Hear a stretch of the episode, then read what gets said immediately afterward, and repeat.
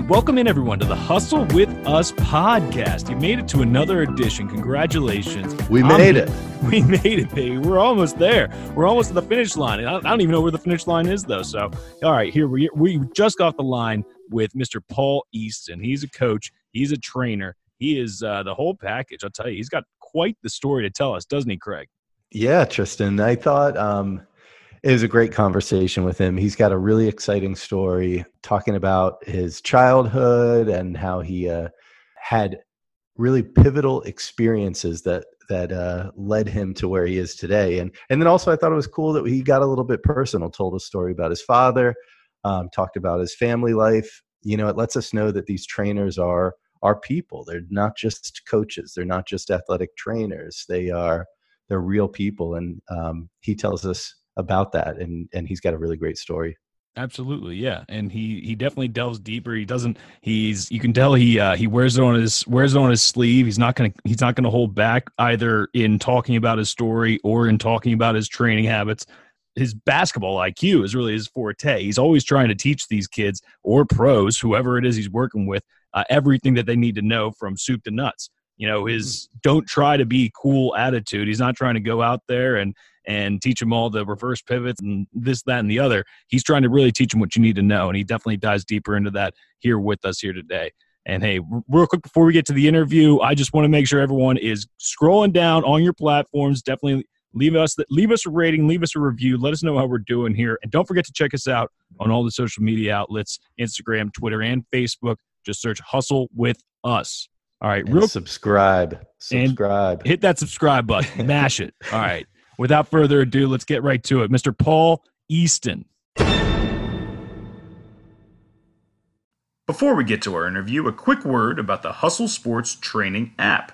If you're an athlete trying to improve your skills or a youth sports coach trying to develop your players with an effective training program, look no further than the Hustle app.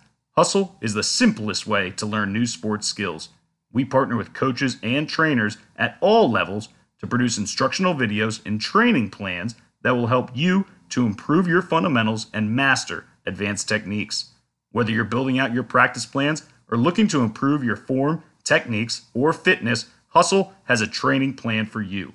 Download our app in iTunes or the Google Play App Store by searching Hustle Training or visit our website at hustletraining.com. Get a leg up on your competition with Hustle. All right, here we go.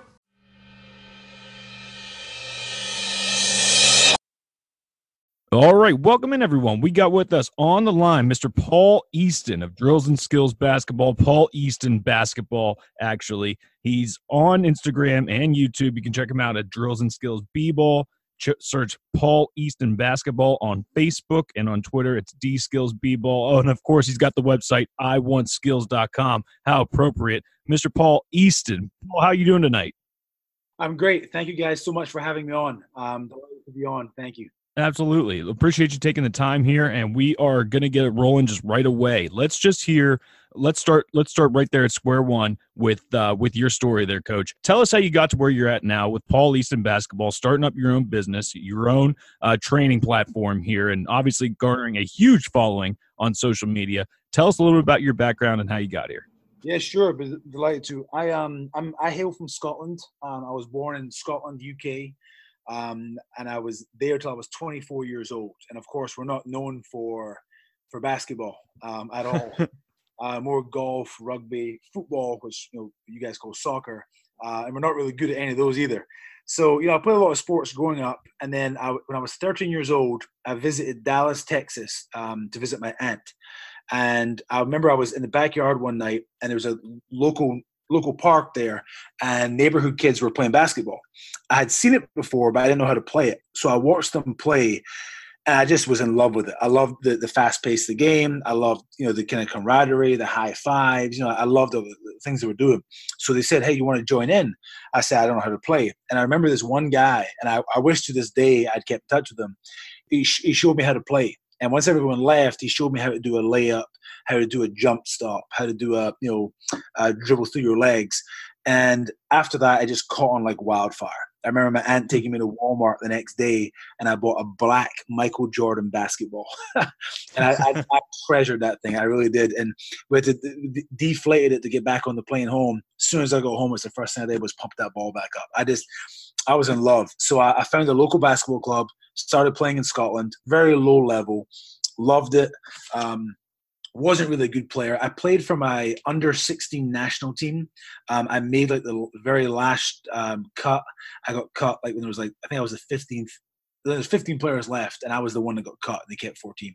Hmm. Uh, I, I, loved it, and then I quickly realized that coaching was my thing because I really enjoyed interacting with the younger players, and I always had good leadership skills. So my coach uh, kind of pushed me towards coaching, and at first I said, "Man, he must think I'm not a really good player to ask me to coach 18 years old." And he was right. he was completely right. Um, so I started coaching, uh, fell in love with it, couldn't get enough of it, and by within a year, I was coaching about three or four youth teams. Um, worked in a bank. I was a bank teller, and I just I, I did like associate's degree uh, of college, like two years of college. Took a full time job in the bank, and I was. Uh, I was coaching every night of the week almost, and in the weekends, like every day but Sunday, I think. And one night I was coaching a game, and uh, I, I, the opposing coach said to me after the game, he said, "Hey, that was a great game you coached. It was a senior men's game." He said, "I really enjoyed coaching against you." I said, "Oh, thanks very much." And he said to me, "What are you doing for the summer?" And that's kind of a, a vague question. And I said, um, "I don't know." And he said, "Would you like to come to a camp with me to America?" And I'm thinking, I've never met this guy, but I'm like, "Heck yeah!" So he said, "Let's keep in touch." So we kept in touch. And it was so ironic because about the week before, I'm a big reader, and I had read Morgan Wootten's Coaching Basketball Successfully. Hmm. If you've never read that, it's like a Bible. It's just from A to, a to Z, just a Bible. So I'm reading it, the famous coach Morgan Wootten from DeMatha High School, mm-hmm. uh, Hyattsville, Maryland. And I said, What's the name of the camp? And he said, It's Morgan Wootten's basketball camp. and I said, Oh my God, yeah, I got tingles. So I said, I'm in. So, and I'm sorry for the long winded story here, but it's really how I get to where I'm at. And he so what happened was um, my dad and I, I told him I want to go across to, for a month and I want to take unpaid leave from my job. And he said to me, Well, son, you've got a good job in the bank. You don't want to risk that. And I said, No, I, I want to risk it. So I said to my bank manager, he said, Paul, we're, we're putting you on a fast track program to be a bank manager.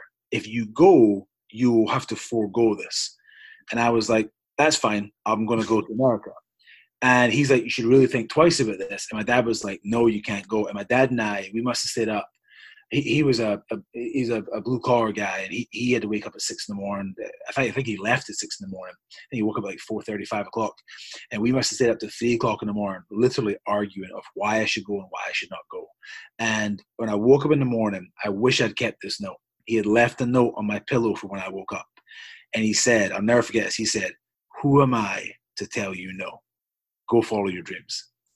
And I wish to this day I'd kept that note.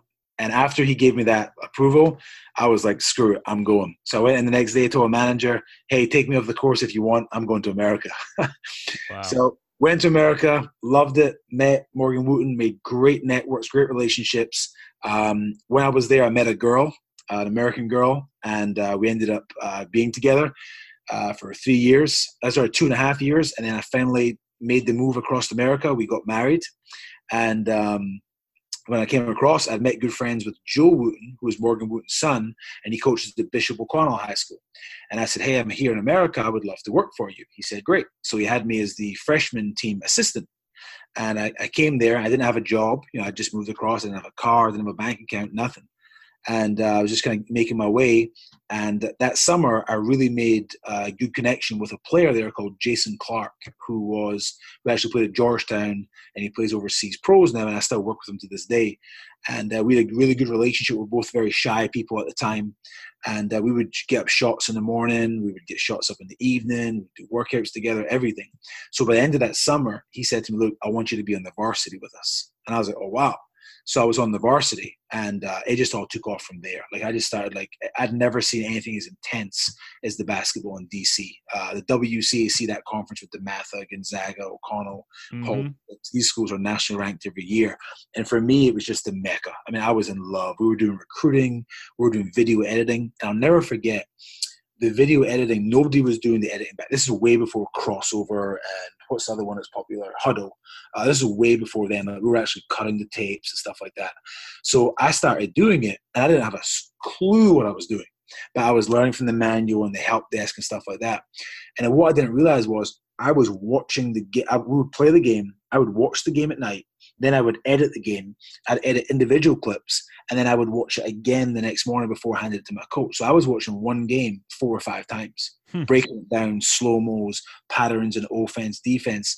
And I was all I was a nerd, and I was pretty much learning the game because I didn't know a lot of the stuff that the American coaches were talking about. Uh, I didn't even know what flare screen was. They were saying, "Oh, the flare screen." I'm thinking to myself, "What the hell is a flare screen?" uh, so I, I, started learning all this stuff, and I really just became such an absolute nerd. I watched so much video, and then I would grab players and say, "Hey, let me show you what you're doing. Like you're, you know, you're leaning to the left on this shot, or defensively, you're not closing it all the way." And before I knew it, I was teaching myself. So I really propelled myself. Uh, I tried to be a college coach. I had a couple interviews. I tried to get. I uh, was close to getting one with Virginia Tech. Um, I interviewed for American University in DC. I was very close to getting that, and I didn't get any of them. I just couldn't get it, and I. Um, was very disappointed. That was my goal. It was my dream. So I said, you know, I'm going to try and be a head high school coach. So I applied and I became a head high school coach of St. James High School, and it's in Hagerstown, Maryland. Uh, mm-hmm. It's way up there. And Tristan, you're from Maryland. You know that's way up mm-hmm. there. You know, the hillbilly country. And uh, it was a boarding school. So I was lucky enough to recruit players and bring them with me and uh, we did really good in two years. We did really, really good. Uh, we won our champ- league championship, and um, the finals of the other one did really well. Put three guys Division One, no, four guys Division One, in the two years, and did really well. And um, and then my wife and I decided to divorce, and that was a, a stinger, um, as you can imagine. So we divorced, and it was just too tough with the day job, traveling an hour and a half to St James the coaching, and having two young children. So um, I quit basketball, and uh, it was the first time in, in all my years that I had done so. Uh, I think I'd been like, know, since I was 13 years old, 14 years old, and there I was. I think I was about 30 years old, so about you know 16 years, and I was like, this is it. It's over with. I got to get a real job now, you know, and try and make some more money and support myself. And I had to move out and all that sort of stuff. And I really kind of hit rock bottom, to be honest. So a friend of mine said, "Hey, um, I got a kid that I train and I'm moving away. Could you train him? I said, look, I'm I'm just mad at basketball right now. Like I feel like my dreams didn't come true and I've wasted so much time on basketball. He said, well, it pays. And I was like, how much? And he told me how much it paid. So I was like, okay, I'll do it. so I trained this kid and I got on great with him. He played in a little house league and within a month, his dad was saying, Paul is the top scorer. Like he's he's really soaking in what you're saying. He loves the attention that you're giving him. Like it's it's really good. So he said, "You okay? Is it okay to pass your number on to other people?" I was like, "Yeah, sure." Within a two months, I had 40 clients. Wow. And kids were just coming everywhere. And this is kind of before the training phase took off and i was loving it it was just pure it was just just training there was no politics there was no coaching i was getting paid better than i was when i was a coach um, and i was enjoying my work skill work development it was great and then one day um, my friend i saw he posted something on, on instagram and um, i had just got an instagram account so I said, I'm going to make a video. So I started posting videos and I had no idea what I was doing. He still teases me to this day. I was using it like Facebook. I was posting all the time. and um, I, then what happened was I saw these other trainers doing so. And I was looking at them I was like, well, that's good. Like the dribble, the, the three dribbles behind the back, the spin move, the fast handles, and, and the music playing in the background. But you're not really teaching anybody. So I was thinking, I think there's a niche here for me to teach someone. So what I did was I started making teaching videos, and then I thought, how can I get this across more? And I, I remember watching something, and it was, a, it was like a soccer thing, and it was a voiceover. And I was like, I'm going to try a voiceover. So I did a voiceover, and at first people would laugh and say, "Oh my goodness, like you sound like David Attenborough, you know, the guy that does the documentaries on animals. Mm-hmm. Like here we see the the lioness, you know, stuff like that, and and then people would make fun of me because of my accent, uh, and at the time was a little stronger, and they'd make fun of me. But I was like, it's good that I'm getting the attention from it.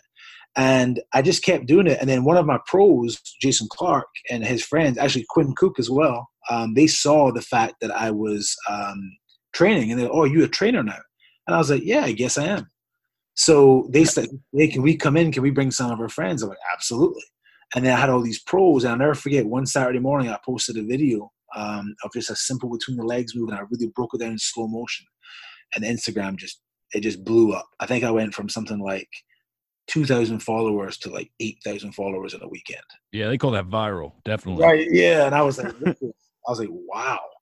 And then it kind of came to a stop uh, around like twenty thousand for a long time because a lot of other people were doing it. Mm-hmm. And I was trying to, I kind of went in a weird phase. I, I tried to be like all the other guys, like I really did, and I, I lost sight of things. Like I was really trying to be cool. And the thing is, like, I think it's like self awareness. I'm not really a cool guy. Like that's, I'm not a cool guy. I mean, I think I'm fairly intelligent. Like I'm, I'm kind of funny. Like I'm a good father, but I'm not cool. So I said, well, I'm just going to be who I am. So I stopped kind of doing that, and I just focused on just teaching. And it was like jump stops, reverse pivots, um, you know, simple stuff like how to use a ball screen, like how to step into your jump shot and people just loved it. And it was amazing that people wanted the kind of fundamental side of it. And i think i almost carved a different niche for myself back then. And the followers just grew and grew and grew. And it was amazing. And i'm so proud. I've never paid for a follower. I've never paid for advertisements. I've never you know done any of that sort of stuff. And it and i realize people do that and it, it can be good for your business. I've just always thrived on being a purist of the game. Wow that is that is quite the story. Oh, I mean, that's the podcast right there. That's the whole episode. I mean, we heard we heard it all. I mean, start off, you go off from I mean, coming from overseas and and then you come over here, you teach yourself basketball. All of a sudden, it kicks you down the road years later, and then you bounce right back with the you know the coming on of social media and everything like that. Now, how how do you balance it all today? Where do you where do you go from here? Is it still are you still trying to just work that fundamental lane. What is your what's your tactic in, in sort of with the social media now? Is it still that niche? I think so. Um, I do realize that you know it, it's harder to grow social media wise. I think the training market, my personal opinion, is become saturated. I feel like so many people are doing it. Some are copycats. Some are just really, really good. There's a lot of good stuff out there. So I think for people, they don't they don't really gravitate towards who's always the best. I think it's always kind of like what's the most common or most popular. But for me, I, I think I just have to write it out. I think that I know that teaching the basics and still learning along the way is what's right about the game. And I do think like pure skill will come back in fashion. Um, you know, I, I, I, see guys now like they teach a lot of these moves, and I still look at it and say, that's a great move for Kyrie Irving that's a great move for James Harden. Hmm. But your 12 year old whose pay, parents are paying you money to teach them basketball and improve their confidence, improve their skill level, they can't execute that. And I remember a long time ago when I first started, I was doing a lot of fancy stuff, tennis balls, like you know, all different, all these like four different counters to each move. I used to go and watch my players play. And I remember watching one kid play. He touched the ball three times in the game. He missed the layup, he missed the jump shot, and he got blocked and I'm teaching this guy euros, step backs, reverse pivots, and spins. I'm wasting his money. I'm wasting his money. So after that, that really hit me hard, and I felt guilty. So what, what we did was we worked on coming coming off screens, catch and shoot, pump fake, one bounce shoot. And w- when people see my stuff on Instagram, obviously we post a little bit the flash. That's one percent of the of the workout. Like I worked, I worked uh, four pros and two college guys today, and each person shot a hundred threes. Each person shot 100 curls into a mid range. Each person did a catch and rip 100 times. That's boring. Like, that's really boring, but that's what we do. And I believe that will come back in fashion.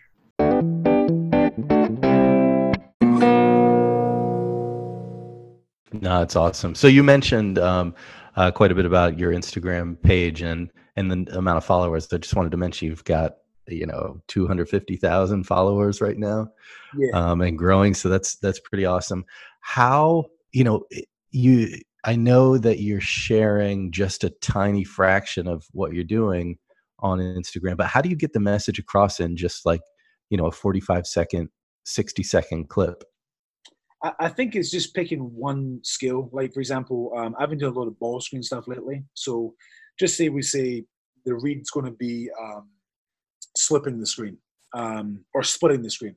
So what would what I like to do is show it live, and then talk slow, slow it down in slow motion and show how you make the read and when you make the read and why you make the read.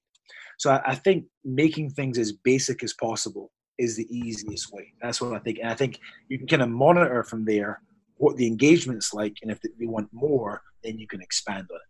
I think sometimes I get kind of revved up sometimes and I try and do too much and it becomes a little bit too confusing. Yeah, no, I gotcha. So within your um, training activity and your training uh, business, would you say that you have a particular specialty that people come to you for, expecting that you can deliver on this particular specialty? Honestly, no. mm-hmm. Honestly, no. And I've always said I admire the guys who are really good and just focus on ball handling, or the guys who really focus on just shooting. Because I believe like being a specialist is really important. For me, I think for me, it's overall. I think it's probably basketball IQ. Like when I teach, I like I explain almost everything. Like I speak to the, the pro and college guys like I do in middle schoolers. I, I, I talk the exact same way. They just ask more questions, which is good but I'll break everything that I don't want any uh, misunderstandings or any confusion. I just break it down. So I think if I've got anything that's especially, it's probably just the way I break things down in basketball IQ. Okay. Yeah, you had mentioned um, working across different skill levels and age groups. Um, at Hustle here, we, we find ourselves with a lot of youth players, youth coaches. Um, how do you adjust your strategy down from, you know, spend a lot of time with the pros how do you then um, kind of translate uh, your um, areas, your focus areas for youth players? It's tough. I, used to struggle with it um, at first. I used to really struggle with it because you're working with a pro guy and you're all kind of you know, you're, you're revved up, you're juiced up. It's great. You know, he's he's doing every drill to perfection.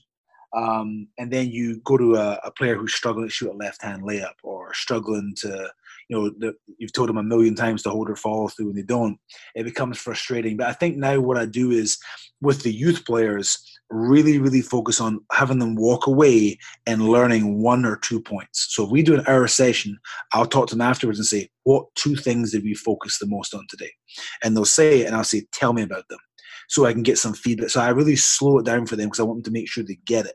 With the pro guys, a lot of those guys want more of a it's not so much of a skill workout. They want an actual workout. They want to get some game time reps up, game related stuff, and go hard for 40, 45 minutes. So I think it's just kind of mental preparing before you go into it.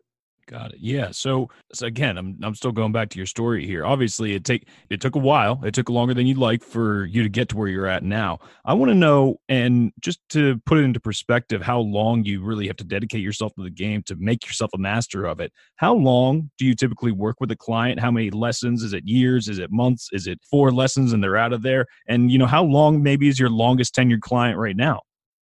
Great question. Um, I, I, think the longest client right now would probably be I don't know if you guys see ever see on Instagram. I use a kid called Chris Kazemka, who we actually train in a barn.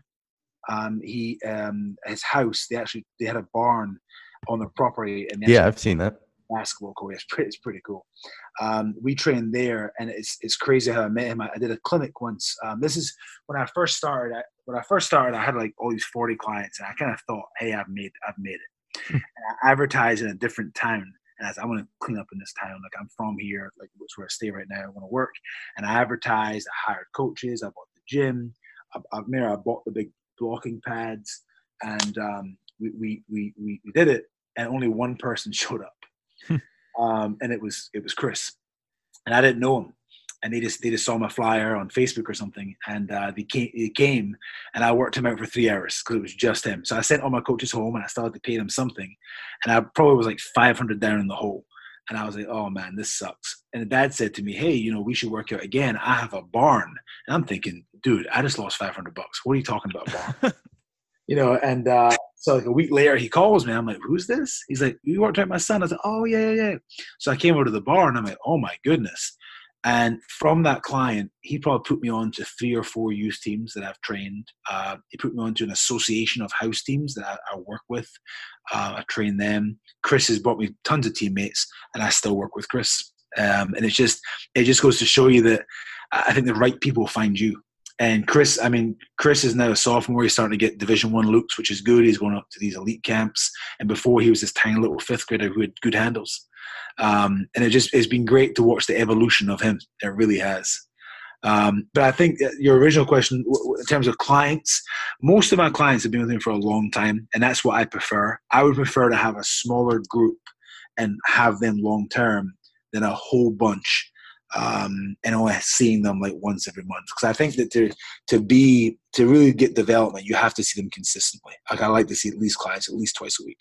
Right. Yeah. No, that's definitely a good point. We're talking with Paul Easton here of Drills and Skills Basketball. Paul Easton Basketball, formerly Drills and Skills, I should say. So let's get right into those drills and skills. What are uh, what are your, some of your favorite drills that you like to use for your for your for your athletes? Um, I love I love read and react. Uh, I love read and react. So what I'll do is like, well, first of all, I love to build up a skill. So let's say we're teaching the in and out dribble, which is my favorite. Um, stationary position, working on the balance, the, the, the shift in the weight, the hand movement, the foot movement. Then we'll do it against a stationary defender. So we're learning how to go past that player and pointing out the key things like staying low. Your shoulder should be lower than the defender's. Close the gap. Make sure you hesitate. And then after that, we'll show a counter move if the defender jumps and takes that away, which is a crossover. Then we'll do it against a cone in transition. And then after that, we get to my favorite part, which is read and react, where they've got to come down. And if I yell out one, they have to make an in and out to a pull up. If I yell two, they've got to make an in and out to a counter move to a pull up on the other side. And I'm getting them to react to what I'm doing, or I may yell out a color. Um, and I do the same with shooting as well. I have the five spots on the floor top, wing, corner, wing, corner. And I'll yell it out, and they have to get there and set their feet before the ball comes. So I'm big on having them think while they're tired. Yeah, it goes back to what you had mentioned before, um, developing that mental game. What about um, pro players? You know, what's a, a drill or or so that you find is especially effective with them? I usually speak to them and I ask them what do they want to work on. Mm-hmm. Um, and most of the guys that come across from Europe all say the ball screen. That's big thing. The ball screen's huge in Europe. I mean, it's huge here too. So we do a lot of ball screen work with those guys. And I'll, I'll say to those guys, where do you get your shots from? Like, are you are you curling from the corner? Are you flashing to the top? And wherever they give me, we'll work on stuff like that. So I try and tailor the workouts to the pro guys. That's what I usually try and do. So, Paul, I think you've you've pretty much talked us through all the all the favorite drills, all the favorite exercises, and what you like to put your athletes through, depending on what level they're actually at. Let's talk a little bit about technology in sports. Where, how much do you utilize technology today, and where do you see the future of technology and training going? I, I think we're it's going to be an all time high. I think there's there's a I think there's a lot of money to be made in sport sports tech. You want to call it that?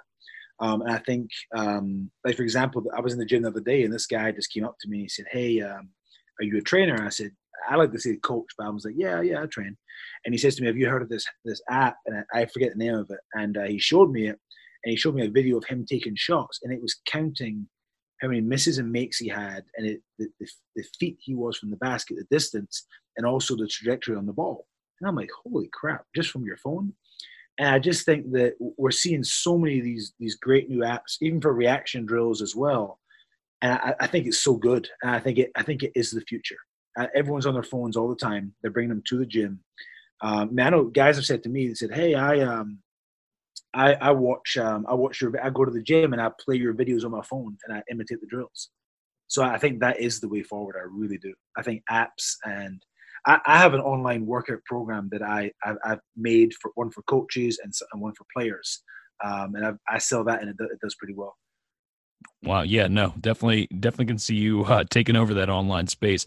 Obviously, you were super dedicated to your craft and whether you fell into the training spot or you're destined for it all along that that you know leave leaving the eye of the beholder but what uh, advice do you have for aspiring trainers out there I, think first of all whatever you're good at emphasize that with your players um, don't try and you know don't just do what's cool do what works what worked for you or what you know works or what you've what you've coached that works and coach and teach that to your players. I always tell everybody quality over quantity.